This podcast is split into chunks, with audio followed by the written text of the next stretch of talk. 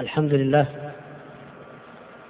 والصلاة والسلام على عبده ورسوله محمد وعلى آله وصحبه أجمعين. وبعد فمن خلال ما جاء إلينا من أسئلة قبل الصلاة ولكون هذا اللقاء هو اللقاء الوحيد لا نستطيع أن نأتي مرة أخرى إلى هذا المركز المبارك بإذن الله.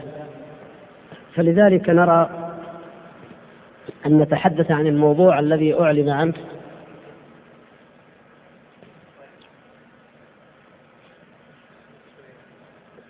أرى أن نتحدث عن الموضوع كما أعلن عنه عن مسؤولية المرأة المسلمة بخطوط عريضة ما أمكن وبإيجاز ثم ندع الوقت الباقي إلى العشاء بإذن الله. لهذه الأسئلة لكي نكملها فهي مهمة ومتنوعة ويأتي بعض منها أو كثير منها على ما أريد أن أقوله في المحاضرة لكن السؤال عادة أكثر فهما وأكثر آه، تقبلا ولا سيما من الأخت التي سألت فلو ورد الجواب في أثناء المحاضرة فإنها أنه قد يفوتها ولا يجذب انتباهها كما لو أجيب عن السؤال نفسه.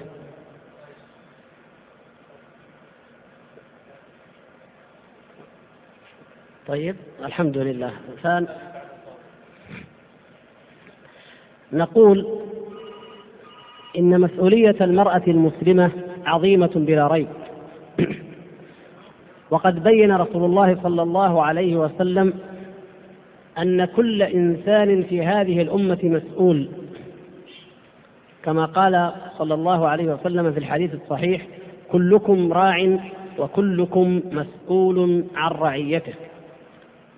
فالإمام راع في الأمة وهو مسؤول عن رعيته والرجل راع في أهل بيته وهو مسؤول عن رعيته والمرأة راعية في بيت زوجها وهي مسؤولة عن رعيتها. فالمرأة مسؤولة بحكم قوله صلى الله عليه وسلم هذا وبعموم الأدلة بما أنها خلقت لعبادة الله تبارك وتعالى وتعبدها الله وشرع لها من الدين كما شرع للرجال إلا فيما يختص بها لكونها أنثى. فهي مكلفة مأمورة تدخل في كل أمر أمر الله تبارك وتعالى به عباده من تقوى الله ومن الاستقامة على الدين ومن التمسك بالكتاب والسنة ومن اتباع هدي رسول الله صلى الله عليه وسلم وكل ما شرعه الله عز وجل في القرآن أو في السنة ما لم يكن خاصا بالرجال ولا يشملها لأنها أنثى لكن لها أيضا خصوصيتها من أحكام وأوامر شرعت لها فيما يتعلق بما تختص به من الخلقة والجبلة. فإذا كل إنسان منا مسؤول ولا بد لكل مسلم وكل عبد أن يعرف مسؤوليته وواجباته. وإذا أردنا أو حددنا المسؤولية بالواجبات وهو كذلك في الشرع فإننا لا بد أن نأتي عليها جملة من غير إطالة. فنقول إن أول وأعظم الحقوق هو حق الله تبارك وتعالى وأعظم واجب على المرأة المسلمة أن تعبد الله ولا تشرك به شيئا كما قال عز وجل واعبدوا الله ولا تشركوا به شيئا وكما بعث الله تبارك وتعالى بذلك رسله أجمعين فقال وما أرسلنا من قبلك من رسول إلا نوحي إليه أنه لا إله إلا أنا فاعبدون. وبالتالي فإن أعظم ما تجتنبه المرأة المسلمة وأكبر منكر يجب عليها الابتعاد عنه وأن تنهى وأن تزجر عنه كل من تحب وكل من تستطيع هو الشرك بالله عز وجل كما قال الله تبارك وتعالى إن الله لا يغفر أن يشرك به ويغفر ما دون ذلك لمن يشاء. وكما قال جل ذكره إنه من يشرك بالله فقد حرم الله عليه الجنة ومأواه النار وما للظالمين من أنصار. فهذا أعظم الواجب في حق المؤمن في ذاته وفي دعوته إلى الناس كما بعث رسول الله صلى الله عليه وسلم معاذا رضي الله تعالى عنه إلى اليمن فقال له إنك تأتي قوم من أهل الكتاب فليكن أول ما تدعوهم إليه شهادة أن لا إله إلا الله أو إلى أن يوحدوا الله أو إلى أن يعبدوا الله. ثلاث روايات كلها صحيحة ثابتة ومعناها واحد. فأول ما يدعو إليه العبد نفسه وأول ما يدعو إليه المدعوين هو توحيد الله تبارك وتعالى. بأن لا يشرك معه شيء في ربوبيته ولا في ألوهيته ولا في أسمائه وصفاته. ومن شرك الربوبية أن يعتقد أحد أن خالقا خلق هذا الكون غير الله غير الله عز وجل أو كان له شرك في خلق السماوات والأرض أو شيء منها وإن كان ذرة مهما صورت. فإن الله تبارك وتعالى هو خالق كل شيء كما قال عز وجل الله خالق كل شيء. ولا أحد من هؤلاء المدعوين المعبودين قديما وحديثا يملك أن يخلق شيئا أبدا لأن الله تبارك وتعالى تفرد بذلك فهو الذي له الملك كله وإليه يرجع الأمر كله. واعتقاد ما يعتقده بعض المعاصرين الآن وينشرونه في المجلات وفي الأفلام وفي غيرها من أن في إمكان ساحر أو كاهن أو منجم أو أي إنسان كائنا من كان أو آلة أن تخرج أو أن تحيي ميتا كما قد يعرض أحيانا في أفلام الكرتون ويعرض في الدعايات مما يمس جانب الربوبية ويعد شركا بالله تبارك وتعالى في الربوبية من أنه في الإمكان أن ينزل الغيث أو أن يدبر الأمر أو أن يحيي الميت من غير تدبير الله تبارك وتعالى من غير فعل الله فهذا مما يقدح في الربوبية وهو شرك شنيع لم يقع فيه الجاهليون الذين أخبر الله تبارك وتعالى عنهم بقوله ولئن سألتهم من خلق السماوات والأرض ليقولن خلقهن العزيز العليم فلم يكونوا يعتقدون أن أحدا يشارك الله تبارك وتعالى في خلقها بل حتى في تدبير الأمر ومن يدبر الأمر أي ولئن سألتهم كما في أول الآية ومن يدبر الأمر فسيقولون الله فهم كانوا مقرين لله تبارك وتعالى بذلك. فهذا جانب عظيم وعلينا أن نتنبه جميعا وأن نلحظ ذلك أن نعلم أن الله عز وجل هو الخالق الرازق المحيي المميت الذي ينزل الغيث والذي يدبر الأمر ويصرفه في هذا الوجود. ومما يناقض ذلك مما قد ينتشر مع الأسف الشديد هذه الأيام بين الناس اعتقاد أن الأولياء يديرون الكون كما تعتقد الصوفية أو أن الأئمة كما تعتقد الرافضة هم الذين يديرون الكون ويدبرونه ويزعمون أن ذلك بتفويض من الله تبارك وتعالى لهم. فكأنه عز وجل أعطاهم ملكه وفوضهم في تدبيره وهذا من أبطل الباطل وأمحل المحال فإن الله تبارك وتعالى هو الذي كما أخبر عن نفسه كل يوم هو في شأن وهو الذي يرزق وهو الذي يحيي وهو الذي يميت وهو الذي يعز من يشاء ويذل من يشاء ويعطي من يشاء ويمنع من يشاء ويهب لمن يشاء إناثا ويهب لمن يشاء الذكور وكل شيء لا يخرج عن حكمته وتدبيره وهو من خلقه تبارك وتعالى. وتصريفه عز وجل لهذا الوجود ولهذا الكون. وهذا شرك في الربوبية عظيم نسأل الله أن يحفظ منه المسلمين جميعا. ثم إن من الشرك في الألوهية وهو مما يجب أن يحذر منه ما يعتقده ويفعله بعض الناس من دعاء غير الله عز وجل أو الذبح له أو رجاؤه أو خوفه كرجاء الله وخوف الله أو محبته كمحبة الله تبارك وتعالى. وغير ذلك مما آه، يوجد في كثير من بلدان العالم الإسلامي وربما أصاب بعض أهل هذه البلاد بتأثير الفرق الضالة كالصوفية وأشباهها. فيحسب الإنسان أنه إذا دعا غير الله أو استغاث به أو ذبح له أو تقرب إلى قبره أو ما أشبه ذلك أنه لم يخل بالألوهية وإنما هذا نوع من التوسل كما يسمونه أو الوسيلة. وهذا من تلبيس إبليس عليهم فإن المشركين الذين عبدوا هذه الأصنام وهذه المألوهات سواء ما كان منها من الرجال الصالحين أمثال ود وسواع ويغوث ويعوق ونصر التي عبدت في زمن قوم نوح أو غير ذلك إن الذين كانوا يعبدونها ما كانوا يعبدونها إلا بهذا الغرض كما قال الله تبارك وتعالى عنهم والذين اتخذوا من دونه أولياء ما نعبدهم إلا ليقربونا إلى الله زلفى. فيظنون أنها تقربهم إلى الله زلفى وكما في الآية الأخرى يقولون هؤلاء شفعاؤنا عند الله. فهذه هي الوسيلة التي يسميها المشركون المعاصرون وسيلة هي بعينها وبنصها وبذاتها كما كان الجاهليون يعتقدون. وقد كان الجاهليون يقولون في تلبيتهم لبيك لا شريك لك إلا شريكا هو لك تملكه وما ملك. كانوا يعتقدون أن المالك هو الله عز وجل وأن هؤلاء الشركاء لا يملكون شيئا بل هم وما يملكون في ملك الله. ومع ذلك فإن هذا من الشرك الذي أبطله الله عز وجل بهذا الدين العظيم دين التوحيد وبعثة محمد صلى الله عليه وسلم. وأصبح المؤمن يقول لبيك اللهم لبيك لبيك لا شريك لك لبيك إن الحمد والنعمة لك والملك لا شريك لك.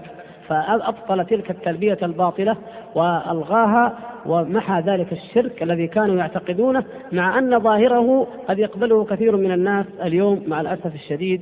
وربما فعلوا ما هو في حقيقته تطبيق وتنفيذ لهذا النداء ولهذه التلبية وإن لم يلبوا أو يدعوا بها سواء فعلوا ذلك في الحج أو في غيره كاعتقادهم في أوليائهم أو في معبوداتهم أو في صالحيهم كما يزعمون.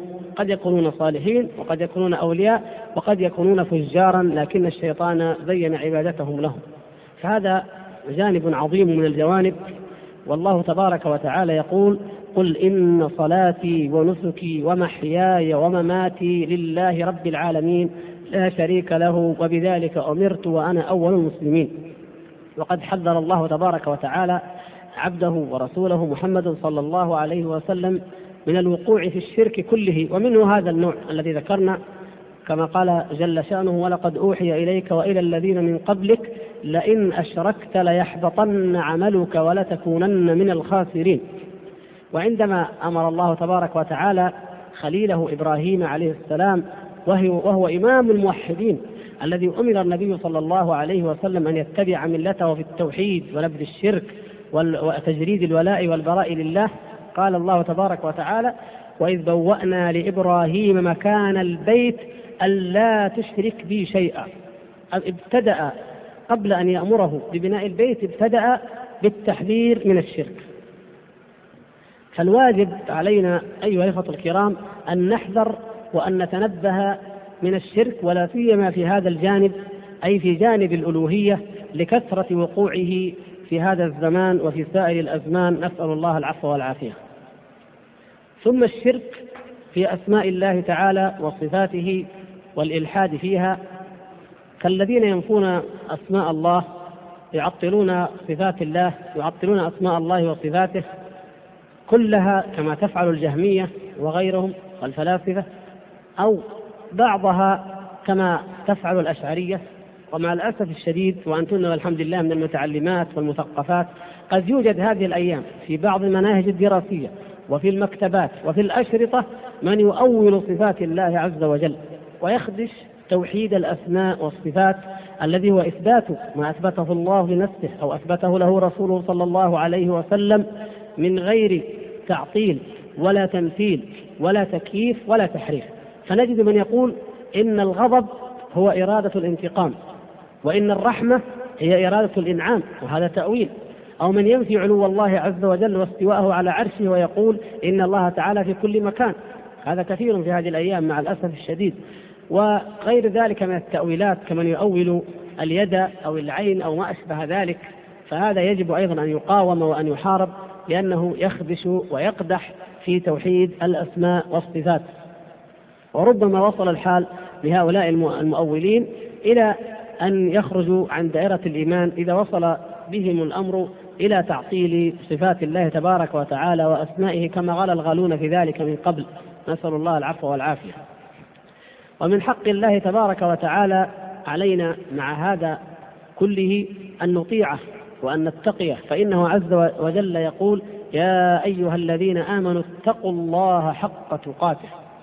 وحق تقاته فسرها عبد الله بن مسعود رضي الله تعالى عنه تفسيرا عظيما تستطيع كل أخت منكن أن تحفظه وأن تعمل به بإذن الله. قال عبد الله رضي الله تعالى عنه حق تقاته أن يطاع أن يطاع فلا يعصى وأن يشكر فلا يكفر وأن يذكر فلا ينسى. أن يطاع الله عز وجل بامتثال أوامره واجتناب نواهيه فلا يعصى وأن يشكر على ما أنعم به وكل ما لدينا من خير فهو من نعمة. من نعم الله وما بكم من نعمة فمن الله كما قال عز وجل وإن تعدوا نعمة الله لا تحصوها إن الإنسان لظلوم كفار. أن يشكر الله تبارك وتعالى فلا يكفر والمرأة المسلمة عليها أن تشكر الله الذي هداها للإيمان وهداها للإسلام وهداها لهذا الدين وهداها للحجاب وللعفاف وللطهارة وفضلها على كثير من العالمين الذين تمرغوا وتلوثوا في أوحال الذنوب والمعاصي ولم يشاء الله تعالى أن يرفعهم بما أنزل من هذا الدين ولم يكرمهم الله عز وجل بأن يكن من أهل الخير والتمسك والالتزام. فإن هذا أيها الأخوات هذا اختيار من الله وهذا اصطفاء منه. وربك يخلق ما يشاء ويختار ما كان لهم الخيرة. فاختيار الله تبارك وتعالى لك أيتها الأخت أن تكوني أنت الداعية وأنت المربية وأنت الطاهرة وأنت العفيفة وأنت المحجبة وأنت التي تغضين النظر ولا تخضعين في القول وتطيعين الله ورسوله وتذكرين الله تعالى كثيرا. هذه نعمة عظيمة. مهما قل حظك من الدنيا في المال أو الوظيفة أو الجاه أو ما يسمونه الآن الجنسية أو أو المركز الاجتماعي أو أي شيء. الحمد لله إذا أنعم الله تعالى على العبد بنعمة التقوى فكل ما عداها فلا قيمة له. كما قال الله تبارك وتعالى المال والبنون زينة الحياة الدنيا والباقيات الصالحات خير عند ربك ثوابا وخير أملا. فكذلك كما قال رضي الله تعالى عنه وأن يذكر فلا ينسى. والذاكرين الله كثيرا والذاكرات هم أعلى وأعظم أنواع الدرجات لأن الإنسان لو تأمل لوجد أن أن الصلاة هي كما قال الله تعالى وأقم الصلاة لذكر الصلاة لذكر الله. الجهاد وهو أشق ما يمكن أن يعمله العبد من الطاعات إنما هو لإعلاء كلمة الله ولذكر الله عز وجل. الأذان هو ذكر لله تبارك وتعالى. قراءة القرآن ذكر لله وهكذا. فذكر الله سبحانه وتعالى يشمل كل العبادات وتندرج تحته كل الطاعات. ومن هنا كان بهذه المنزلة وبهذه المثابة. فجعله عبد الله بن مسعود رضي الله تعالى عنه الذي اهتدى واستنارت بصيرته بهدي رسول الله صلى الله عليه وسلم وتعليمه وحكمته جعله الثالث مما يحقق تقوى الله حق تقاته. نسأل الله أن يجعلنا وإياكم كذلك. وهذه الحقيقة هي التي ذكرها جبريل عليه السلام أو سأل عنها جبريل عليه السلام رسول الهدى صلى الله عليه وسلم حين قال له أخبرني عن الإحسان. فقال صلى الله عليه وسلم الإحسان أن تعبد الله كأنك تراه فإن لم تكن تراه فإنه يراك. وهذا حال المؤمن الذي يخشى الله ويتقيه ويراقبه في كل حال فيكون شأنه مع الله تبارك وتعالى كما أوصى رسول الله صلى الله عليه وسلم اتق الله حيثما كنت. ويجب على الإنسان وقد عرف الله وعرف طريق الله واتقى الله أن يحرص على الاستقامة في هذا الطريق والتثبيت عليه. كما قال تعالى فاستقم كما أمرت وكما قال عز وجل إن الذين قالوا ربنا الله ثم استقاموا في آيتين من كتاب الله وكما قال النبي صلى الله عليه وسلم قل آمنت بالله ثم استقم فلا بد من الاستقامة ولا بد من الثبات ولا بد من الجدية في هذا الدين فأيها الأخوات الأمر جد الدين جد الحق جد الله عز وجل سوف يحاسب كل واحد منا عن هذه الحياة وعن هذه الأوقات وعن هذه الأعمار. ولا تزول قدم عبد يوم القيامة حتى يسأل عن أربع عن عمره فيما أفناه وعن شبابه فيما أبلاه وعن علمه ماذا عمل به وعن ماله من أين اكتسبه وفيما أنفقه. ولا بد أن يرى كتابا لا يغادر صغيرة ولا كبيرة إلا أحصاها. وكل إنسان ألزمناه طائره في عنقه ونخرج له يوم القيامة كتابا يلقاه منشورا. اقرأ كتابك كفى بنفسك اليوم عليك حسيبا. فيا أخواتي الكريمات الأمر جد. الأمر لا يحتمل الهزل. أن نضيع كثيرا من أوقاتنا في اللهو وفي الهزل وفي الغفلة عن ذكر الله سبحانه وتعالى. وهذه ظاهرة موجودة ومتفشية بين المتمسكين والمهتدين من الرجال والنساء. من الذين عرفوا الله تبارك وتعالى إلا أن أوقاتهم تضيع في الفراغ وفي اللهو وفي المزاح وفيما أشبه ذلك مما قد يضعف الإيمان ويقسي القلب وينسي الإنسان ذكر الله والدار الآخرة. فالأمر جد. هذا المركز مثلا جد. يجب أن أن تأتي إليه الأخت جادة تريد الفائدة والإفادة والخير. ويجب إذا رجعت إلى بيتها أن تتذكر ماذا أفدت وتراجع ذلك. في في نفسها وفي مراجعه العلمية إن كان مما يتعلم وأن تستفيد وتستفيد من العلماء عن طريق الهاتف أو أو الرسائل أو ما أمكن وأن تقرأ لتقوي ما, ما, ما أخذت وهكذا ليزيد إيمانها ليزيد فهمها وتفقهها في الدين ثم تزيد في, في, في, في عملها وفي طاعتها وفي عبادتها وفي دعوتها إلى الله تبارك وتعالى. فهكذا كان صلى الله عليه وسلم وهكذا كان أصحابه رضي الله تعالى عنهم رجالا ونساء علموا أن الأمر جد وعلموا أن العقبة أمامهم كؤود وعلموا أن هذا العمر وهذه الحياة ما هي إلا أنفاس تصعد وتنزل وتهبط ولا يدري الإنسان متى تنقطع هذه الأنفاس ويحاسب على هذه على هذا العمر وعلى هذا المال وعلى كل ما قدم في حياته. ولذلك كانوا رضي الله تعالى عنهم أشد الناس غيرة على دين الله عز وجل لأنهم لما أن أقاموا دين الله تعالى في أنفسهم علموا أنه لابد أن يقيموا دين الله في الناس فكانوا على أشد الغيرة على الدين وعلى حرمات الله عز وجل. كما قال بعضهم وددت لو أن جسمي قرض بالمقاريض بمقاريض الحديد وأن أحدا لم يعص الله عز وجل. أما نحن الآن مع غفلتنا ومع لهونا ومع إضاعة أوقاتنا فإننا نضيع الفرصة في الدعوة إلى الله. وإن هذا دليل على أن القلوب هذه اهتمامها ضعيف بأمر الدعوة وبأمر الهداية وأن غيرتها ضعيفة فمع ما نراه من شدة المنكرات وانتشار الفواحش في كل مكان والعياذ بالله وأنتن أعلم بما في المحيط النسائي وأنا لا يصدي منه إلا القليل ولكنه والله الذي لا إله غيره مما تقشعر منه الأبدان ولا يكاد يمر أسبوع وأحيانا يوم إلا ويأتي مكالمة أو رسالة تهولني تهونني وتروعني وتؤرقني وأقول إنا لله وإنا إليه راجعون.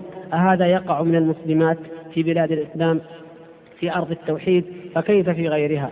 فحقيقة الأمر أن أن الداعيات إلى الله تبارك وتعالى يجب أن يكن من الجد والاهتمام بحيث يقدرن هذه الأمانة وهذه المسؤولية وأن تأخذهن الغيرة على دين الله والغيرة على حرمات الله عز وجل. وإن الله عز وجل يغار كما في الحديث الصحيح وغيرته أن تنتهك محارمه. والمؤمن أيضا يغار على دين الله ويغار على حرمات الله فيتخلق بهذا الخلق العظيم. ثم من حق ننتقل لضيق الوقت إلى الحقوق الأخرى بالنسبة للمرأة المسلمة. من الحقوق عليها حق الزوج والأبناء. وهنا لابد أن نقول قضية مهمة جدا. وكثيرا ما تأتي الأسئلة عنها الليلة وفي كل ليلة. إن الأصل أيها الأخوات أن عمل المرأة هو الأمومة. الأصل أن تكون أما وزوجة. الأصل وقرن في بيوتكن ولا تبرجن تبرج الجاهلية الأولى. العمل والوظيفة الأساس للمرأة هو الزوجية والأمومة والقرار في البيت. هذه حقيقة نطق بها القرآن كما قرأنا وعمل بها الصحابة الكرام رضي الله تعالى عنهم وعملت بها أجيال السلف الأول الأولى فانتشر هذا الدين وانتشر الحق وانتشرت الفضيلة. أما عندما استوردت أنماط الحياة الغربية وسلوكيات الأمم والحضارات الكافرة وأصبحت المرأة تزاحم الرجال في الأعمال أو تعمل كأعمالهم وتدرس مناهجهم وتترقى كوظائفهم وإن كانت مفصولة معزولة فإن ذلك نوع من المشابهة. لأن بعض المجتمعات شابهتهم مشابهة كاملة في التبرج والانحلال وهذا كثير وفي خارج هذه البلاد واضح جدا. وبعضها أو نحن هنا في هذا المجتمع ويقاربنا فيه بعض المجتمعات القريبة مع الأسف الشديد شابهناهم مشابهة جزئية ولكنها خطيرة. فالفتاة تدرس نفس المناهج. ابتدائي متوسط ثانوي نفس المراحل جامعة والوظيفة والمراتب الوظيفية والأعمال وكل شيء إداريا أو علمي متشابه إلا في بعض الأمور. وهذا نوع خطير من المشابهة. وأذكر فضيلة الشيخ عبد الله بن حميد رحمه الله في محاضرة له في جامعة أم القرى وهي مسجلة قال إن الذي وضع مناهج البنات وجعلها كمناهج الأولاد مجرم مجرم وكررها رحمه الله. وحقا قال والله إن كان إن كان ذلك قاصدا الذي وضعها. أي جهة كانت؟ لا شك أن هذا إجرام في حق المرأة. أقول هذه الحقيقة التي جاءت في الكتاب وفي واقع والسنة وواقع السلف نطق بها أيضا الغربيون الذين عانوا الويل وعانوا الهلاك وعانوا المآسي والضياع من جراء خروج المرأة من من البيت وعملها خارج البيت كأساس وهذا رجل مشهور عند الغربيين عموما وكتب وألف كتابا لم يكتب بعده مثله في أوروبا كلها وربما في العالم عن سقوط الحضارات وأسباب قيامها. وهو رجل ألماني يدعى أسوالد شبنجلر وكتابه كتاب مشهور جدا يسمى تدهور الحضارة الغربية أو سقوط الغرب. يقول فيه إن بما معنى كلامه إن جميع الحضارات تسقط عندما تفقد المرأة فيها وظيفة الأمومة وتخرج وتتبرج وتتهتك. وآخذ يضرب الأمثلة حضارة اليونان حضارة الرومان الحضارة الفارسية الحضارات اليابانية التي لا نعلم عنها شيئا والصينية والكورية حضارات جنوب أمريكا وهي أيضا مما لم يكتشف إلا قريبا. كل أنواع الحضارات المعروفة في التاريخ سقطت وتدهورت عند هذا المنعطف الكبير كما سماه وهو خروج المرأة ومشاركة المرأة للرجل وتركها الوظيفة التي خلقها الله تبارك وتعالى وأهلها لها وهي الأمومة. والمحللون الاجتماعيون والنفسيون الآن في العالم كله المتجردون منهم يكتبون على اختلاف مللهم ودولهم ونحلهم وآرائهم يقولون إن خروج المرأة من البيت هو سبب رئيس من أسباب انتشار الجرائم وانتشار الفواحش وتعكير الأمن وكل ذلك كل تلك الشرور التي يعانون منها.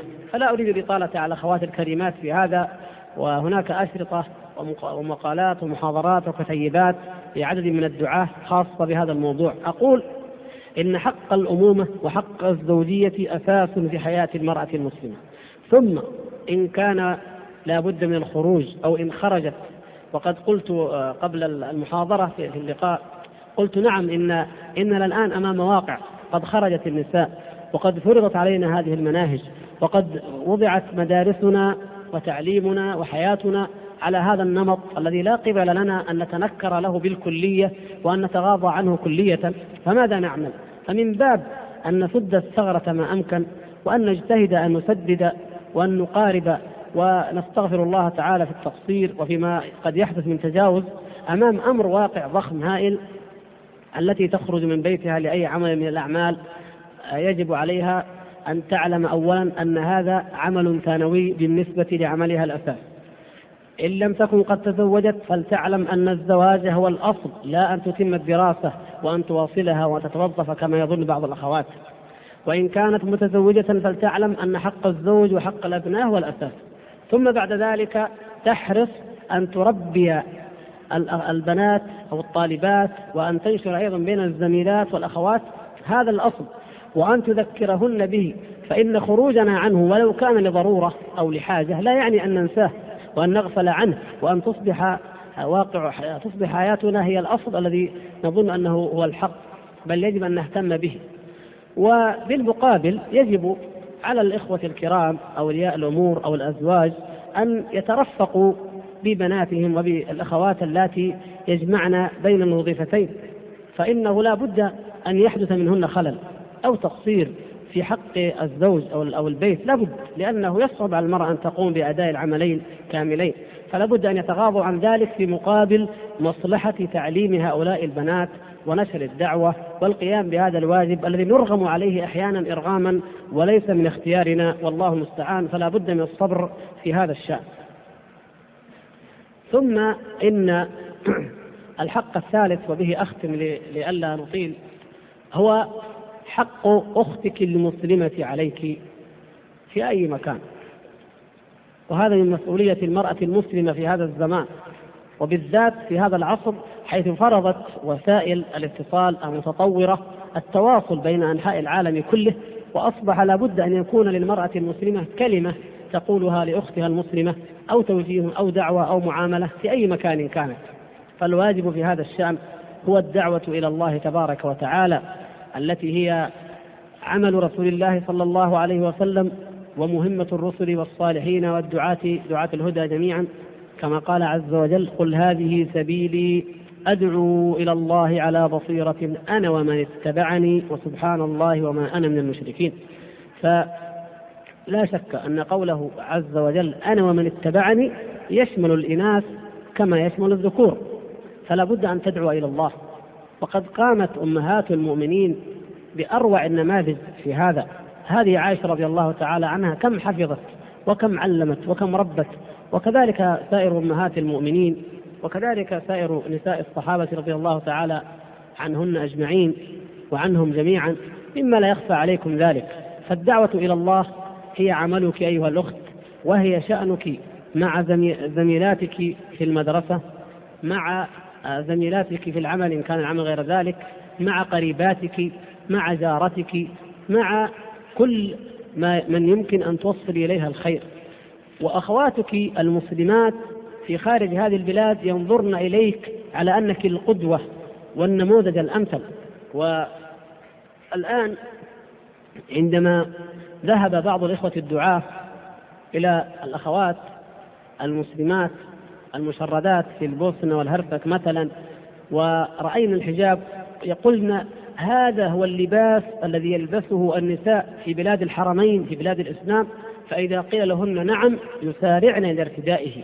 ويلبسن. ونقول الحمد لله الحمد لله أنهن لم يرين ماذا يفعل السائحات المائلات المميلات اللاتي بمجرد أن يغادرن المطار أو أو يصلن المطار من هذه البلاد يتحللن ويصبحن كأنهن فرنجيات نصرانيات نسأل الله العفو والعافية. فالأخوات هنالك يعتبرنكن قدوة ومثلا ونموذجا وهكذا خلقنا الله وقدر لنا الله عز وجل أن نكون في هذه البلاد في موقع القيادة وفي موقع القدوة وفي موقع الأسوة. لا شك أن القدوة هو رسول الله صلى الله عليه وسلم وأن الاتساء من بعده إنما هو بالصحابة وبنسائهم لكن الناس يريدون قدوة حية.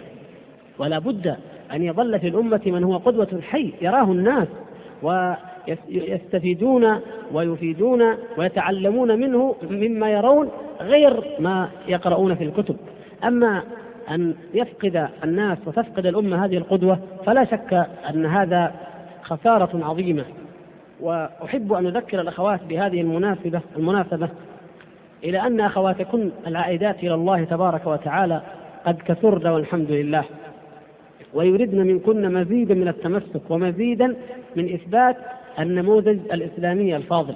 فلكن أخوات مسلمات طاهرات عفيفات في مصر والشام والعراق وتركيا ودول الخليج ودول المغرب وحتى في الفلبين بل حتى في أمريكا كثر والحمد لله الحجاب والاستقامة والتمسك بنسبة متسارعة عالية في كل مكان ولله الحمد.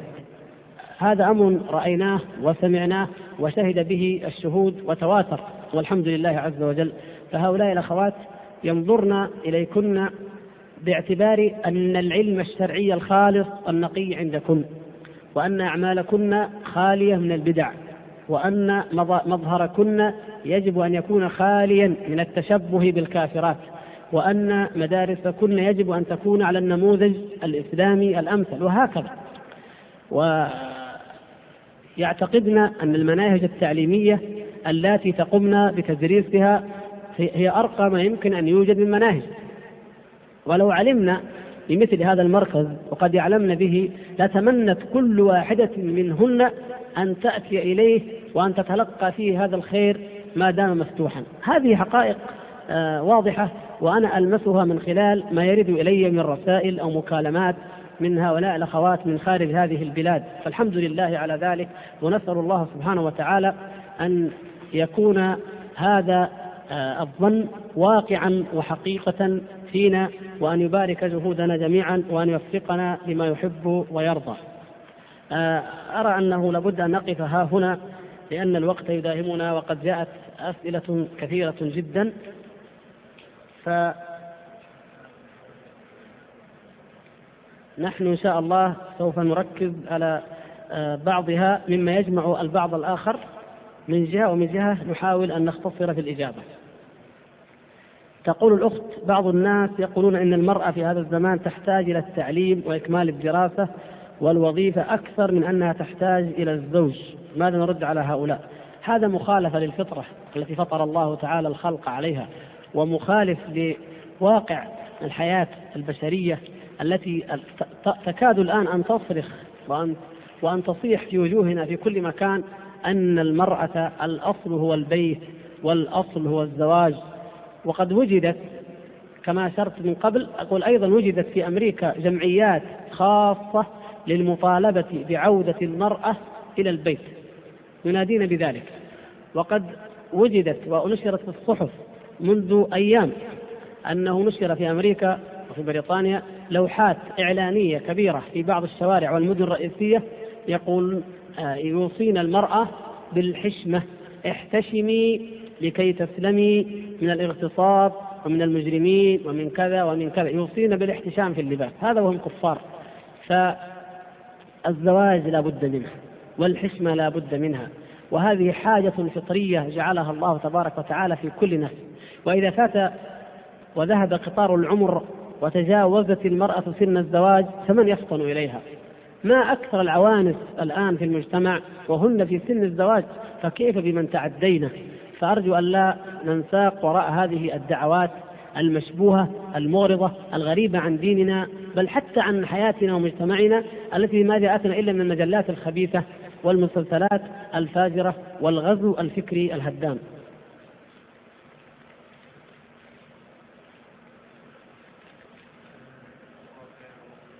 نعم. في الحقيقة أسئلة كثيرة آه، جاءت عن موضوع الزينة واللباس وما يتعلق بها. وأحب أن أقول للأخوات في نقاط محددة بتوفيق الله إن شاء الله. أولا الحجاب الذي أمره الله وشرعه الذي أمر به الله عز وجل وشرعه ليس هو مجرد أن يستر الجسد أي شيء. الحجاب اسم يشمل بعد المرأة أي كل الأحكام التي من شأنها أن تبتعد المرأة عن الرجال وعن الفتنة. فهو يشمل القرار في البيت القرار في البيت من الحجاب. ويشمل ترك المحادثة والمخالطة مع الرجال. ويشمل اللباس الفضفاض الساتر السابغ. ويشمل ترك التبرج وترك التزين لغير الزوج ومن أحل الله له ذلك ويشمل ترك التعطر عند الخروج بل يشمل ما هو أعظم من ذلك وهو أن تكون صلاة المرأة في قعر دارها خيرا من صلاتها في المسجد.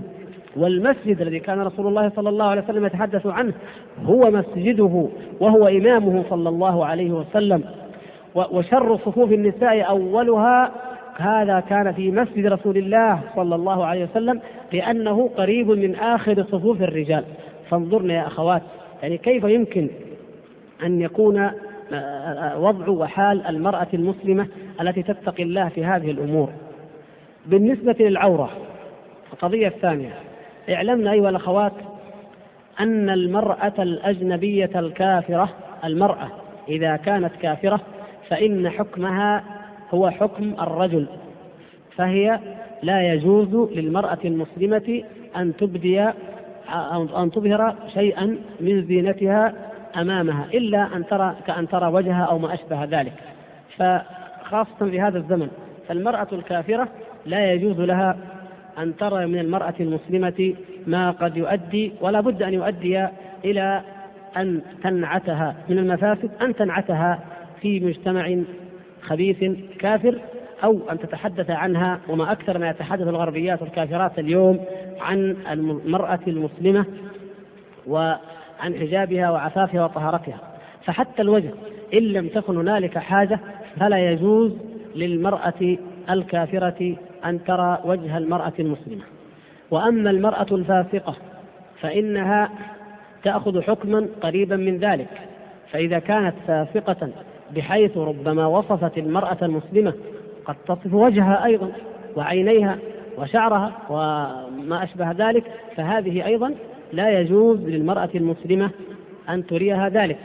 وأما إن كان ذلك مظنونا فقط فالأفضل أن تجتنبها وينبغي لها أن تراعي ذلك ولا تخالط الفاسقات ولا تتيح لهن أن يرين منها ما يمكن أن يدعو إلى الفتنة إما عن طريق الوصف أو ما أشبه ذلك. وأما المرأة المسلمة مع المرأة المسلمة المتقية مع المتقية التقية مع التقية فإن الأولى والأفضل ألا تبدي إلا الوجه والكفين أو ما أو ما لا بد منه من ضرورة العمل كأن يظهر شيئا من اليد أو من الرجل إن كن مثلا آه، كما تعمل النساء في مهنتهن أو في أعمالهن البيتية أو غيرها. أما أن تتعرى المرأة أو تتبرج أو تلبس الملابس الضيقة والشفافة أمام النساء وتستسهل ذلك فهذا لا يليق بالمرأة المسلمة مطلقا. وبالنسبة لما يرتديه كما جاء أكثر من سؤال ما يرتديه بعض النساء من اللباس الأبيض للزواج ليلة العرس فإن الذي يرى أقولها بكل أسف الذي يرى حال النساء الكافرات فيجد أن هذا اللباس بهذا الشكل بلونه وبزيه وبحمل الورود وبغير ذلك هو عينه ما تطبقه وتعمله النساء الكافرات. يفعلن ذلك في الكنيسة ويعقد يعقد الزواج أو يعقد عقد الزواج هنالك.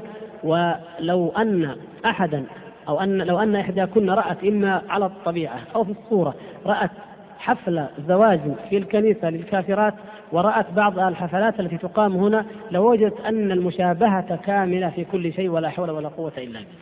ولذلك فإنه لا يجوز أن, أن نتشبه بهم وأن نقلدهم في ذلك.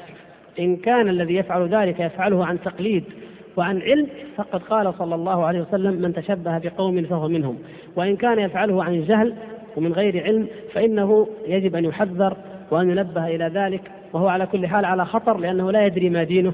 يفعل هو إن معه يرى الناس يفعلون شيئا فيفعله دون أن يسأل عنه. وقد عجبت جدا من انتشار هذه الظاهرة وهي مخالفة حتى للذوق السليم. فإنه يا سبحان الله الرجل ذو الفطرة السليمة لا يستثير أو يحسن في عينه أن تكون المرأة لابسة أو مرتدية هذا اللباس الأبيض الشفاف وبهذه الطريقة. بخلاف ما كان عليه النساء من قبل والعرائس والحفلات فإنهن يلبسن الأخضر والأصفر والأحمر والأزرق والملون وما أشبه ذلك من ملابس آه، جميلة وفيها أكثر من ذوق حتى فيها إتاحة للإبداع. أن أن تبدع المرأة أو يبدع أهلها أهلها في اختيار ذوق مناسب جميل لها. أما الآن ليس أمام الجميع إلا هذا الذوق الغربي ال الذي لا يمكن أن نغيره ولا أن نبدله هذا في الحقيقة مما يجب أن نتعاون جميعا على إنكاره. آه البنطلون وإن كان واسعا فإنه أيضا لا يستحسن ولا يليق بالمرأة المسلمة. فكيف تلبسه وهو بهذه المثابة؟ إن كان بغرض المشابهة فكما ذكرنا وإن كان بغير غرض المشابهة وإنما مجرد تقليدا لمن رأتهن يقلدنهن فالواجب على المرأة المسلمة كما المحنة من قبل قبل المغرب أن تتميز في لباسها وفي سلوكها وفي معاملتها وفي خلقها وفي كل شيء. كذلك بالنسبة لصبغات الشعر. وفي الحقيقة حتى لا أتكلم بغير علم بلغني أنها أنواع فبعض منها يغير خلقة الله. وأنا أعجب لامرأة مسلمة خلقها الله تعالى ذات بشرة بيضاء وشعر أسود وعينين سوداوين تريد أن تغير فتتلطخ بهذا المكياج آه، وتصبغ شعرها وتغير آه، مقلتي عينيها لتصبح كأنها امرأة أوروبية حمراء أو بيضاء وشعرها أشقر وعيناها خضروان أو زرقوان سبحان الله العظيم. الله تعالى اختار لنا أفضل ولله الحمد الأرض وأفضل الألوان أيضا ومن كان كذلك من خلقه الله كذلك فلا حرج لكن المقصود تغيير خلق الله الذي وعد به الشيطان ولأمرنهم فلا يغيرن خلق الله. فالذي أراه أن هذا يدخل في تغيير خلق الله بحيث أن المرأة التي كانت بهذا الشكل ثم غيرت شكلها لو رآها أحد ممن يعرفها لا يعرفها لأنها غيرت خلق الله الذي خلقها الله تبارك وتعالى عليه فلا مانع من تحسين الوجه أو الشعر وإطالته ودهنه بما لا يخالف الشرع لكن أن يخرج ذلك عن حده ويدخل في, في, في تغيير الخلقة. وطبعا يدخل في ذلك ما نص الشرع على تحريمه من نتف الحواجب أو التنمص وما أشبه ذلك من الوشم. كل ذلك كما قال صلى الله عليه وسلم لعن الله الواصلة والمستوصلة والواشمة والمستوشمة. ويدخل في هذا كذلك أقول كل ما حرمه الله ورسوله فهذا يدخل ضروريا. لكن أتكلم عن هذه الظاهرة التي آه، لم يكن لها وجود وربما لم يتكلم عنها الفقهاء فضلا عن الأحاديث إلا أنها في نظري تدخل في عموم تغيير خلق الله. إضافة إلى أن الأخت التي تصرف هذه الأموال في تغيير هذه الأصباغ هذا المال أحوج أن يصرف للفقراء. أحوج أن يعطى للأخوات المسلمات في أماكن أخرى. أحوج أن تشتري به كتابا أو شريطا تفيد منه. الأمة أحوج إليه في أي عمل من أعمال الخير. أقل ما في الأمر أن بيوت الأزياء وبيوت العطور في أكثر أنحاء العالم يهودية أو شبه يهودية فلماذا نعين ونسهم في تمويل هذه البيوت التي هي حرب علينا وتتبرع بما يأتيها من مال لليهود ولدولة اليهود وللنصارى ولكل ما أعمال التنصير وغير ذلك. كذلك أسئلة كثيرة تتحدث عن الذهاب مثلا الكوافير وهذا حرام بل هو ممنوع. إلى إلى هذا التاريخ لا يوجد تصريح بإقامة محلات كوافير في المملكة. يعني أقصد بل هو ممنوع آه، واقعا يعني الآن إلا فإن ما حرمه الله فهو ما يجب أن يتمسك به.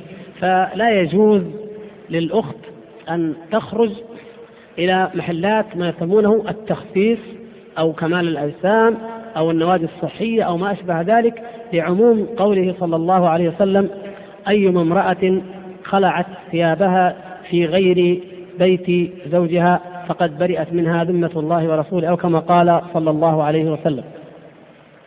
إضافة إلى ما في هذه الأماكن من مفاسد فإنها تشتمل على كاميرات تصوير وهذا ثابت ومؤكد. وربما رأى كانت كان هناك نوع من الرجال من يرى ويراقب بالكاميرات الخفية وهذا أيضا قد حصل وقد وقع وقد قبض عليه ومفاسد أخرى كثيرة. وهذه الصور كم قد طلق بسببها؟ فإن بعض الناس الخبثاء يترصدون في هذه البيوت أو يحصلون على الصور من هذه الكوافير وأشباهها ثم يتخذون منها وسيلة للإفساد بين الزوجين. ويتخذون منها وسيلة للضغط على المرأة وطلب أمور لا تريدها وإلا سنفضحك بهذه الصور. وقد وقعت أمور وأنا أعرفها شخصيا وحالات لا أريد الآن الإطالة فيها بسبب التساهل في هذه القضايا. وهذا يشمله كله الحمام الذي نهينا عنه كما ثبت عن الصحابة رضي الله تعالى عنهم.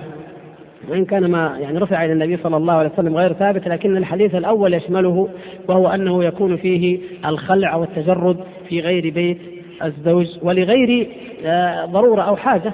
لا بأس مثلا عند الطبيب أو غير ذلك أن يرى موضع الألم لكن هذا التجرد لمجرد ما يسمونه التجميل أو التخفيف أو ما أشبه ذلك هذه كلها مما لا تبيح للمرأة المسلمة أن تتجرد وأن يراها حتى ولو كنا نساء فإنه كما أشرنا أكثر هؤلاء النساء فاسقات فقد يكون وصفهن الذي ذكره النبي صلى الله عليه وسلم لا تصف المرأة المرأة أو تنعتها كأنها لزوجها كأنه يراها. هذا النعت وهذا الوصف قد يكون أشق وأخطر من أن لو رآها الزوج مباشرة. نسأل الله العفو والعافية. لأن الإنسان إذا وصف له شيء تتشوق نفسه وتتشوق إلى رؤيته وربما لو رآه لما كان لديه هذا التشوق وهذا التشوق.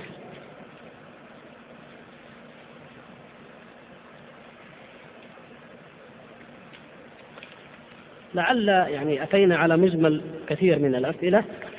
هناك أسئلة من نوع آخر كسؤال الأخت ما هي نصيحتكم للفتيات للمشاركة في مثل هذه المراكز وحلقات التحفيظ النسائية لا سيما في أوقات الإجازة؟ نعم من تستطيع أن تخرج بالشروط الشرعية من بيتها أو لا تستطيع أن تحصل على هذا الخير في بيتها فإن المبادرة إلى هذا هو خير لها بلا ريب. لا أريد أن أقول أنه خير من الذهاب للأسواق أو خير من كذا. أنتن إن شاء الله تعرفن حكم الخروج من المنزل لغير حاجة أو الذهاب إلى هذه الأماكن. لكن أقول إن هذا خير للمرأة أن تفيد وأن تزداد آه، علما وفقها في الدين وحكمة ودعوة وبصيرة في الطريق إلى الله عز وجل.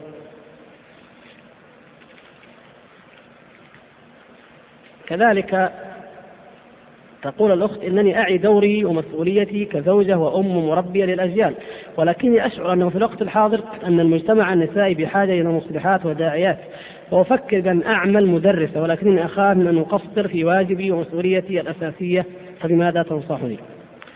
أنصحك إن كنت مؤهلة للدعوة إلى الله واستطعت الحصول على ضوابط معينة كأن تكون المدرسة قريبة وأن لا تذهبي مع السائق أو أو مع إلا مع ذي محرم. وأن تكون لدي يكون الزوج أيضا أو أعباء البيت أقل لأن بعض النساء أعباءهن أقل من بعض. أقول بضوابط معينة لا بأس أن تشاركي وأن تقومي بالدعوة إلى الله كما أشرنا من قبل. أما إن كنت لا تستطيعين فواجباتك ومسؤوليتك المنزلية أولى.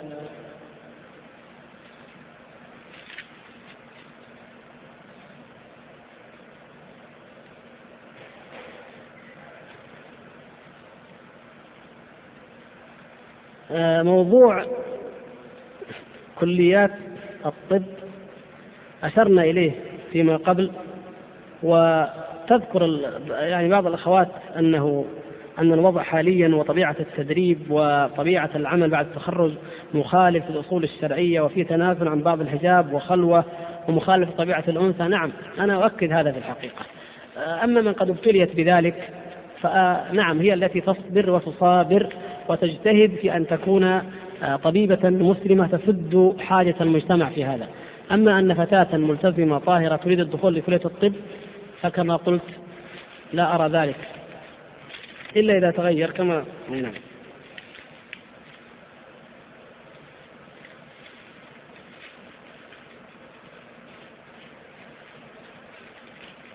هذا المنشور فضل قراءة بعض السور من القرآن الكريم. الحمد لله. وبعض الأدعية وآخره أدعية لسعة الرزق هذا يشتمل على الصحيح وعلى الضعيف وعلى الموضوع بالنظرة العجلة. ومن ذلك أنه ذكر لبعض السور من الفضائل ما هو آه، ضعيف كما في سورة ياسين وقد يكون موضوعا كما في سورة الواقعة. وغير ذلك خاصة في الأذكار الأعداد التي ذكرت بعضها غير صحيح أيضا. ولذلك أنصح الأخوات الكريمات بتجنب كل هذه النشرات المجهولة المصدر وعليكن بالكتب الصحيحة كتب الأذكار الصحيحة ومنها كتاب صحيح الكلم الطيب للشيخ الألباني.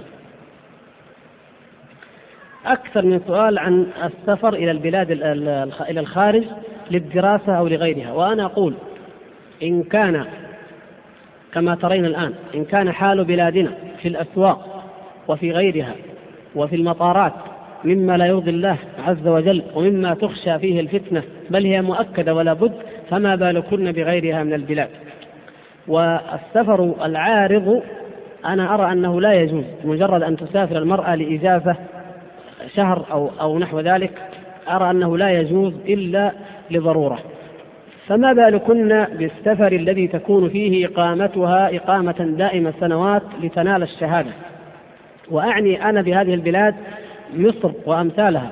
أما أمريكا وبريطانيا ودول الكفر فهذه من باب أولى الذي أراه وأنصح به آه، الدعاة والأخوات منهن أن ينشرن هذا في المجتمع أنه لا يجوز الذهاب إلى بلاد الكفر وأنا لا أرى جواز الابتعاث ابتعاث أي فتاة مسلمة إلى الخارج.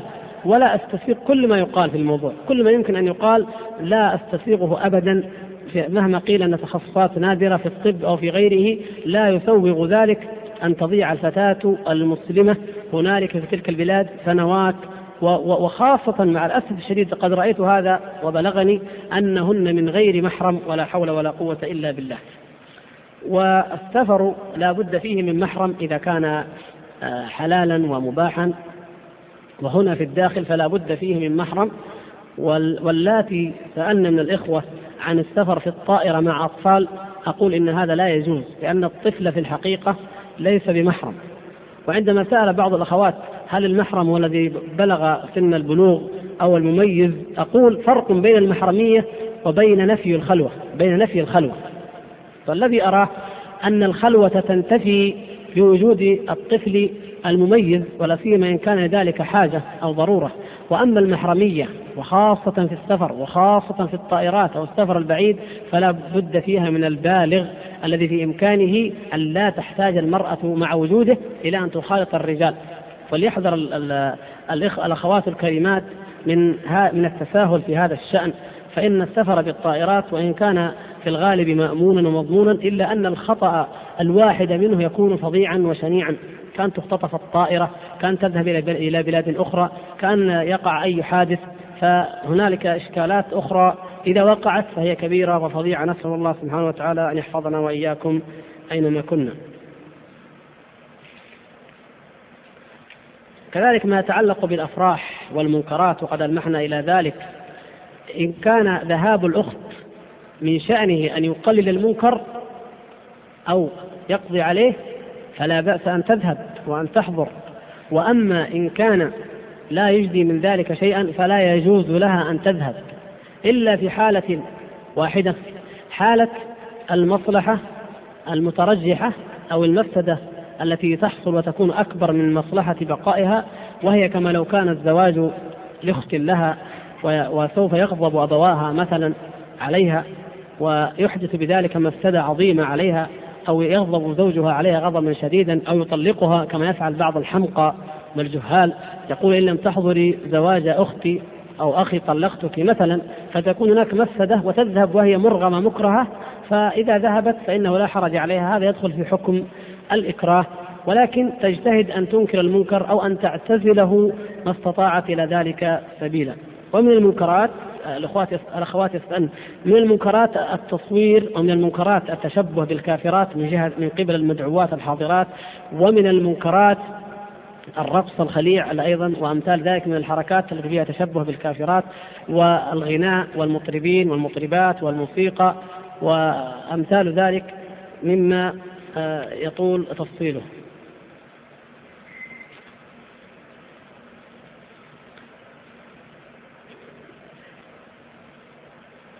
تقول الأخت إن كثيرا من فتياتنا اليوم يرغبن في دراسة التخصصات العلمية كدخول كلية العلوم أحياء فيزياء رياضيات كمبيوتر والطب والعلوم الطبية وغيره مع جهلهن بأمور دينهن. ولا يخفى عليكم أننا بحاجة إلى أمهات واعيات بأمور دينهن يربين أبناءهن وبنات جنسهن. فنرجو لفت النظر والتوجيه إلى أهمية تعلم علوم الدين أولا ثم إن كان لديها فائض من الوقت والجهد تتعلم ما تريد. أنا أكرر ما قاله الشيخ رحمه الله عبد الله من أن من قرر ذلك فهو مجرم ويجب أن نتدارك هذا الإجرام في حق الأمة فتقول الأخت طيب لابد أن تدرس الفيزياء والكيمياء في المدارس فأدرسها ليدرسها. فنقول مع هذا الواقع المؤلم السيء إن كان ولا بد فلا بد كما ذكرت الأخت السائلة من قدر وحد من العلم الشرعي الذي هو الأساس والمطلوب الأول. أما مع جهلها بدينها وتسعى في ذلك فهذا في الحقيقة لا يجوز.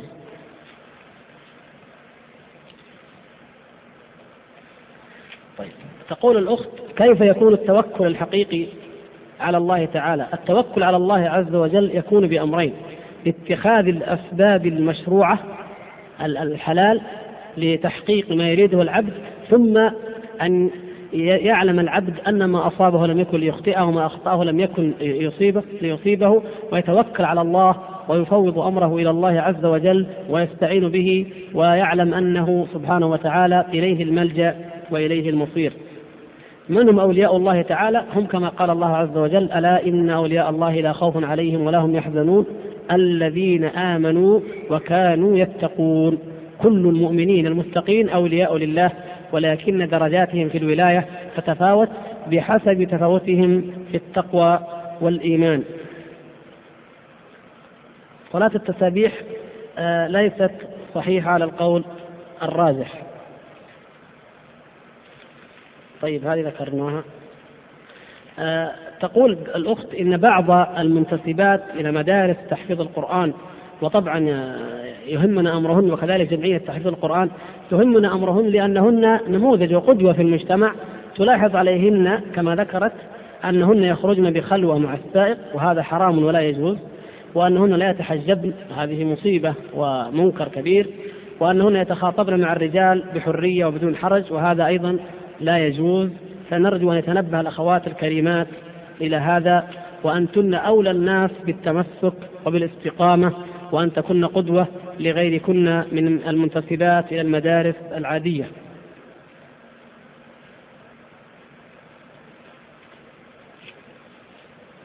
الأخت التي حاضت في الحج وأفتاها البعض بأنها مضطرة وطافت آه، وهي حائض نقول آه، الآن ليس عليها شيء نقول يجب أن تفعله ولكن هي على ما أفتاها به المفتي وإن كان قد أفتى بغير القول الصحيح فالصحيح أنها تنتظر حتى تطهر وحج تقول هل حجتي صحيحة؟ نعم حجك صحيح إن شاء الله ولا أعلم أنه أن شيئا يجب عليك. حكم إزالة شيء من الشعر بالموسى وليس بالنتف لا فرق بين إزالته بهذا أو أو بتلك بأي وسيلة من الوسائل هو لا يجوز.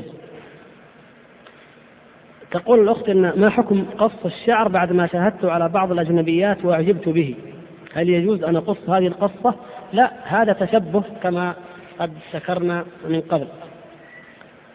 آه، في الحقيقة سؤالان جاءا في الرضاعة أرجو أن يتصل الأخوات عن طريق الهاتف لأنها غير واضحة ما أدري أنا ما فهمت أو السؤال ما واضح أيهما لا أدري فيما يتعلق بالرضاع وهذه قضية خاصة يمكن الإجابة عليها خصوصا.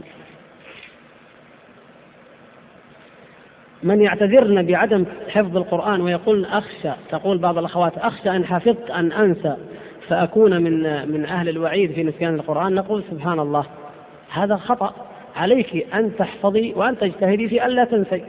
أما أن يكون الحل الفرار من وعيد من نسي إذا حفظ هو ألا يحفظ الإنسان وأن يترك الطاعة من أصلها فهذا من وساوس الشيطان.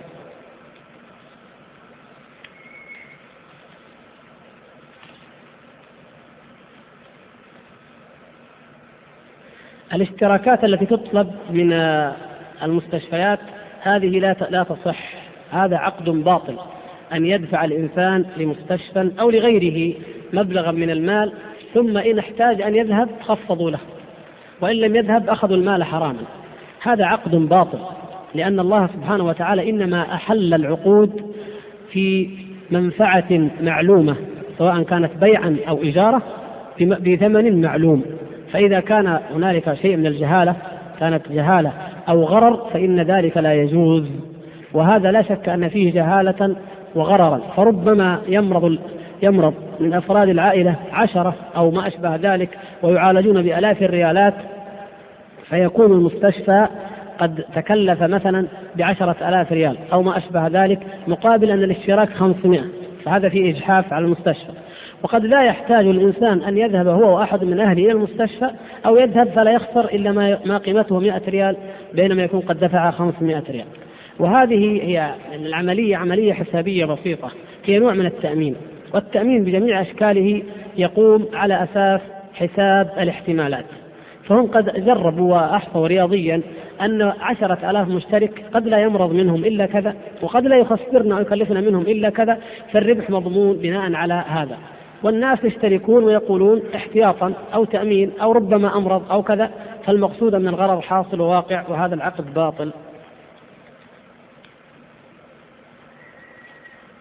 كله فنادق ومستشفيات إلى غير شيء. وضع اللولب لمنع الحمل. اللولب أو غيره كل موانع الحمل. نوجد فنقول إن كان المقصود بها قطع النسل فهذا لا يجوز. وأما إن كان المقصود التنظيم بحيث تستطيع الأم أن ترضع ابنها حولين كاملين تريد أن تتم الرضاعة كما ذكر الله عز وجل ثم بعد ذلك آه، تربيه مثلا سنة أو ما أشبه ذلك ثم تحمل في السنة الرابعة فهذا يعد من التنظيم ولا بأس به إن شاء الله تعالى. فذلك راجع إلى النية. الظلم كما ذكرت الأخت أن إحدى الأخوات لها ثلاث بنات وتظلم إحداهن وتكرهها جدا. لا يجوز ذلك بل يجب العدل بين الأبناء وهذا مما استرعانا الله تبارك وتعالى وأمر به. تحدثت معلمة كما تقول الأخت عن أهمية العقيدة وضربت مثل رجلين أحدهما يأكل الربا مع أنه يعتقد أنه محرم ولكنه يراه ضرورة وأنه من أهم مقومات اقتصاد أي دولة. والآخر لا يعتقد أنه محرم ولو أنه لا يتعامل به فقالت إن الأول يعتبر مؤمنا ولكن إيمانه ناقص وأن الثاني كافر. فهل كفره مخرج من الملة أم من باب أن هناك كفر دون كفر؟ من اعتقد أن الربا حلال وإن لم يأكله فهو كافر كفرا مخرجا من الملة إذا كان عالما. وأقيمت عليه الحجة ووضحت له الآيات والأحاديث وأصر على ذلك فهذا كافر كفرا مخرجا من الملة. وأما الذي يقول الذي يأكل الربا لكن يقول لا نستطيع أو يتعلل بأي تعلل من التعللات التي لا تؤدي إلى استحلاله واستباحته فهذا عاص مرتكب لكبيرة عظيمة وهو الذي تأذن الله تعالى بحربه فأذنوا بحرب من الله ورسوله هذه في الذي يأكله لا في الذي يستحله ويقول إنه حلال فهذا قوله كقول أهل الجاهلية الذين قالوا إنما البيع مثل الربا وأحل الله البيع وحرم الربا.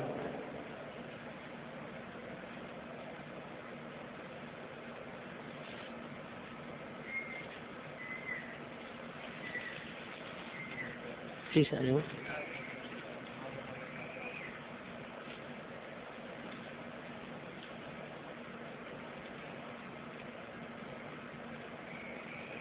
الدين لا شك أنه خلق وأنه معاملة وأن الأخلاق الحسنة هي أعظم ما يدعو الإنسان به الناس بعدما يعطيه الله تبارك وتعالى من القول الحسن وهو من الأخلاق الحسنة.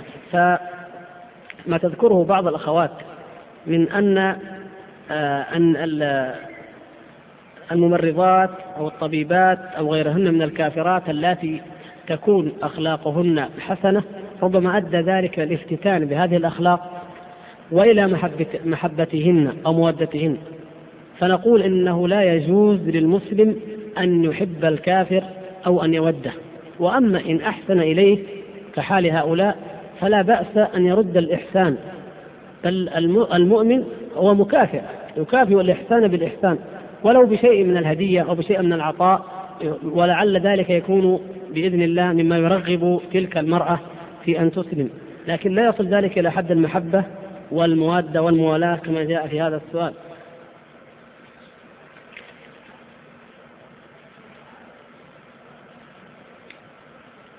آه، بعض الأسئلة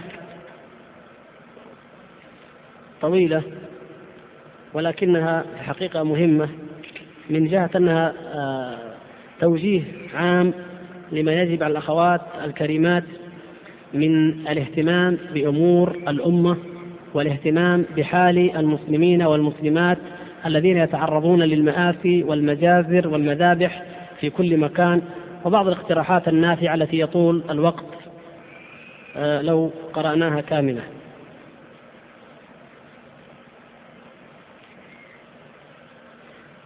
هذه الأخت سبحان الله تقول لدي ثلاث جارات إحداهن تنقل الكلام وتنم بيني وبين الأخريات وإحداهن ذات سمعة سيئة وإحداهن درزية عقيدتها منحرفة وتمشي دون حجاب بتبرج فما هي المعاملة التي ينبغي أن نعامل بها كل منهن؟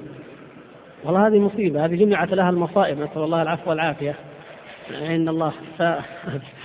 هذه مشكلة. أما النمامة فعلى الأخت أن تعظها وأن تنصحها وأن تذكرها بما جاء في النميمة ولو لم يكن فيها إلا حديث الرجلين اللذين مر رسول الله صلى الله عليه وسلم بقبريهما فشق جريدة خضراء وضع عليهما فقال إنهما لا يعذبان وما يعذبان في كبير أما أحدهما فكان يمشي بالنميمة والعياذ بالله هذا أحدهما. فهذا في زمن رسول الله صلى الله عليه وسلم. ومن المسلمين هذا من المؤمنين وإلا, وإلا لما خفف عنه ولما استحق ذلك. ومع ذلك النميمة جعلته من أهل العذاب من أهل النار. نسأل الله العفو والعافية. فتنصحينها بذلك. وأما ذات السمعة السيئة فلا أدري ما مصدر ذلك لكن ربما أنت تعلمينه فتنصحينها وتعظينها بهذا. وأما الدرزية فالغالب والله أعلم أنهم أنهم لا يرجعون عن دينهم ولا يتركونه.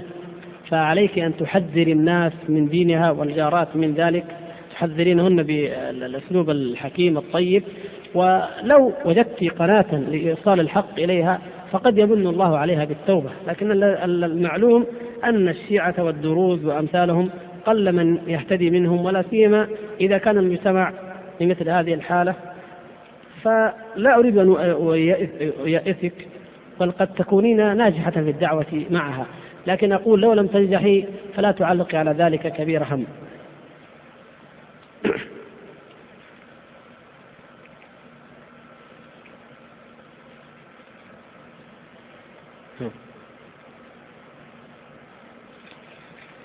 من يعمل في البنك ويؤكل زوجته وأبنائه لا يجوز له ذلك وعلى المرأة على المرأة أن تطلب الطلاق منه ويحق لها ذلك.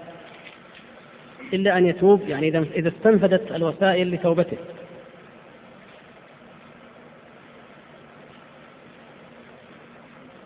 وها والذي يشرب الخمر كذلك فلا حول ولا قوة إلا بالله. وهي مشكلة؟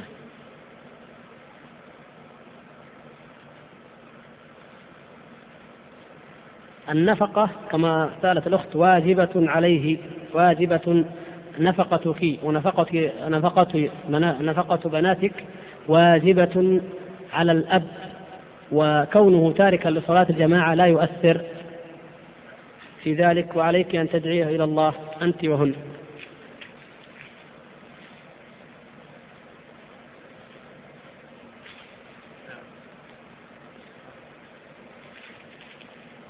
الفتاة التي رفضت أن تذهب مع أبيها حتى يدع الخمر والخلوة بالشغالة الفلبينية نعم هي على صواب وهي على حق وتبقى مع أمها وأنصح مثل لحل مثل هذه المشكلات بأن يكون عن طريق الصلح لا عن طريق الشكوى.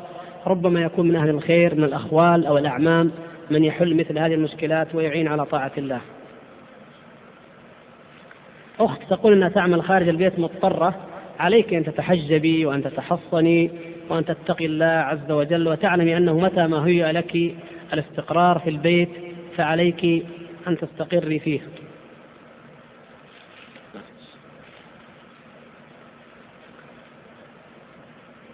الأقارب إذا كانوا من الغيبة والضحك غير المرغوب فيه أو بعض المنكرات فما حكم الاجتماع معهم؟ أكثر من سؤال عن ذلك ونقول اجتمعي معهم ولا تقاطعيهم ولكن أنكري عليهم ما استطعت.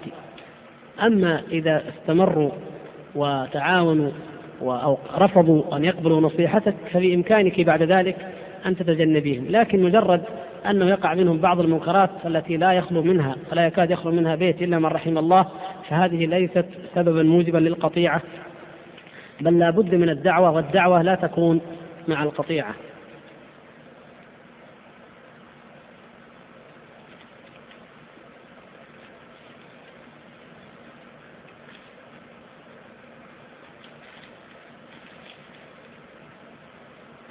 العدل بين النساء واجب بلا ريب. ولهذا قال تعالى فإن لم تعدلوا فواحدة. لكن آه، الواجب أن تصبر الأخت لو لم يعدل زوجها. إذ قد تكون هي تفهم العدل خطأ من ناحية ومن ناحية أخرى أن الصبر مع الزوج ومع الأبناء خير لها وتؤجر على ذلك وهو يأثم بتركه للعدل وهذا خير من الفراق. وطلب الطلاق. وكما أشرت آنفا الصلح خير. فلتوسط من ينصحه ومن يصلح ما بينهم ويسويه؟ هل زوج ابنتي محرم لي ويجوز الذهاب معه؟ نعم يجوز. هو محرم ويجوز أن تذهبي معه إلا إذا كان فاسقا أو شاربا للخمر أو ما أشبه ذلك. فهذا آه، اجتنبيه. نفس الشيء العدل حبة. حكم كشف الوجه واللسان في بلاد الخارج. قلنا لا تخرج المرأة المسلمة إلى الخارج. ها النصيحة والذي أراه أنه يجب أن لا تخرج. إذا اضطرت ذهبت لعلاج أو ما أشبه ذلك فتذهب محجبة حجابا كاملا وتستعين بالله وتصبر على ما تلاقي. الصلبان بجميع أنواعها وهي أنواع كثيرة. حرام أن تكون في لباسك أيتها الأخت في أي نوع من أنواع اللباس. أما إن كانت في الأرض مما يوطأ ويداس فلا بأس إن شاء الله. والصور على لباس الأطفال هذا مسؤوليتنا. نحن لا يجوز أن نترك الصلبان أو الصور على ألبسة الأطفال وإن كانوا صغارا.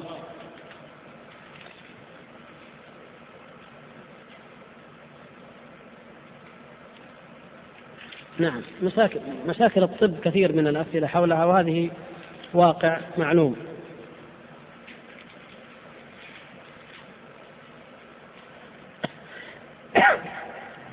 أكثرها تقدم. نعم.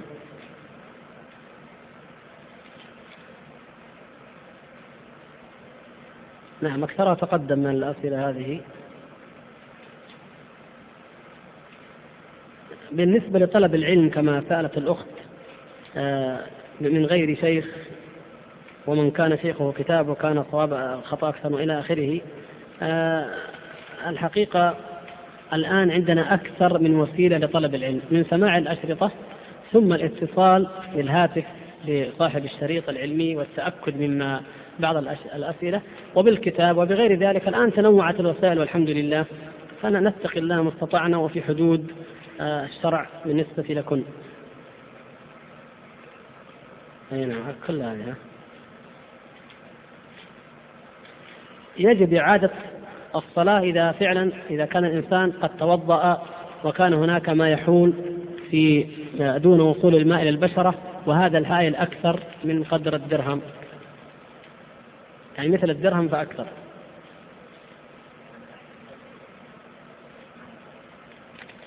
كل هذه كذا؟ في عندنا أسئلة لا.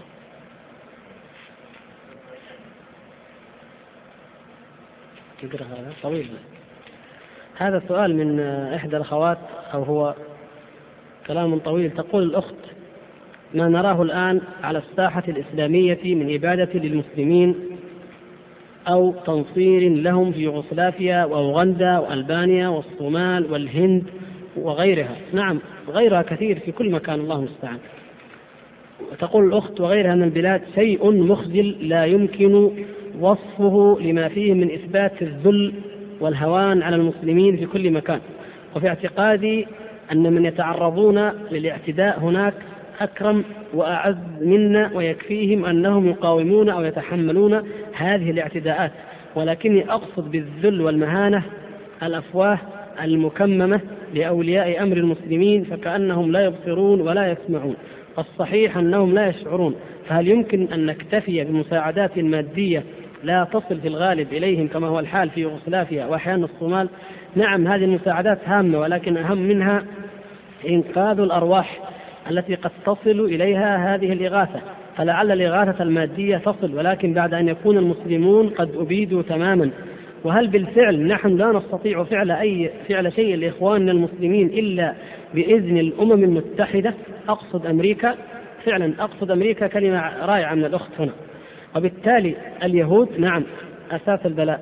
حتى أن عدد الدول التي عرضت استعدادها لمناصرة المسلمين في يوغوسلافيا عسكريا للأسف الشديد دولة واحدة وهي ماليزيا. وأيضا أنا أقول أظن ما فعلت إلا عارف أن ما راح يتفقوا على هذا. يعني قالت لأن عارفة أن ما راح يتفقون. قالت إذا اتفقوا نبعث. تقول ولم نسمعها ممن تصدع رؤوسنا بأخ... تصدع رؤوسنا بأخبارهم في الأحوال العادية. ألا يكون لنا نحن المسلمين قوة فعلية موحدة؟ ولا نتوقع ذلك من جميع الدول المتسمية باسم الإسلام وإنما على الأقل بعضها. وكما تقول الأخت أنا, أنا أقرأ الآن. ولماذا لا تكون لنا قوة إسلامية عسكرية تعمل على حل مشاكل المسلمين عند استدعاء الحاجة؟ أم سنظل وقتا طويلا ندفن رؤوسنا في الرمال ونتباهى بالمساعدات المادية التي تملأ صدور عناوين الصحف السعودية وأخواتها العربية. آه، أخي الفاضل تقول الأخت من الذي يتحمل الإثم في هذه الأحداث؟ وهل للمسلم الفرد إثم في عدم المناصرة العسكرية لإخواننا المسلمين؟ الحقيقة الكلام حق ونحن يؤلمنا جدا هذا الضعف وهذا التخاذل وهذا التهاون ثم الرياء إذا عملنا شيئا رأينا به ومنناه حتى يعني أبطلناه بالمن والأذى نسأل الله العفو والعافية. والواجب ولا سيما عليكن معاشر النساء هو المال أن تتبرعن بما تستطعن وأن تتصدقن وهذا المال هو الذي يعين الرجال هناك في كل مكان عن الجهاد. فإن المال هو أكثر ما ينقصهم. الحمد لله. المجاهدون كثر في كل مكان. الحمد لله. من أهل تلك البلاد والحمد لله. إلا أنهم إلا أن الإخوة هنالك المجاهدين يشكون شكوى المؤلمة مرة من قلة المال. فتبرعن به. قد تقولن كيف؟ أقول ممكن والحمد لله آه نحن أنا شخصيا أتقبل التبرعات ونرسلها أسبوعيا مع إخوة ثقات من طلبة العلم ها هنا ويسلمونها يدا بيد إلى هنالك وتصل إلى أيدي المجاهدين والحمد لله وهي مثل ما ينزل الماء آه البارد على العطشان الذي يكاد يموت من العطش. ونحن إذا إذا اجتمع لدينا مبلغ وإن كان قليلا نفرح به علم الله فرحا عظيما في علمنا بشدة الحاجة آه، هنالك.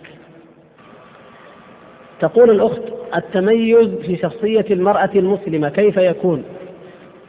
في آه، شخصيتها كلامها تعاملها لباسها اهتماماتها دورها تجاه الجميع. وأقول إن المرأة المسلمة يجب أن تتميز وأعني بالمسلمة الأخت المتمسكة التقية التي رضيت بالله ربا وبالإسلام دينا وبمحمد صلى الله عليه وسلم رسولا واختارت طريق الطهارة والعفاف في هذا العصر الذي يموج بالفساد. فشخصيتها يجب أن تكون شخصية الملتزمة التقية التي تخاف الله تبارك وتعالى في كل حين وتجعل شعارها قل إني أخاف إن عصيت ربي عذاب يوم عظيم وتتحلى بتقوى الله عز وجل وهي أعظم الحلية. كما قال تعالى ولباس التقوى ذلك خير وأن تعرف بأدبها وتقواها بين الفاجرات أو المتهتكات وأن تعرف بطهارتها وعفافها بين الخليعات أو المتحللات وأن يكون لها سمت المرأة المسلمة التي إذا رأتها المرأة الأخرى ذكرت الله عز وجل وتذكرت الدين وتذكرت اليوم الآخر وتذكرت آداب الإسلام وأخلاقه. وكلامها يجب أن يكون كما هو حال كل مسلم أن يكون كله خيرا ونصحا وتوجيها وفي حدود العمل وفي حدود المزاح المباح فما فلا يجوز أن يخرج كلامها إلى حد الخضوع إن كان مع الرجال أو إلى حد التبذل والخوض فيما لا يليق مع النساء.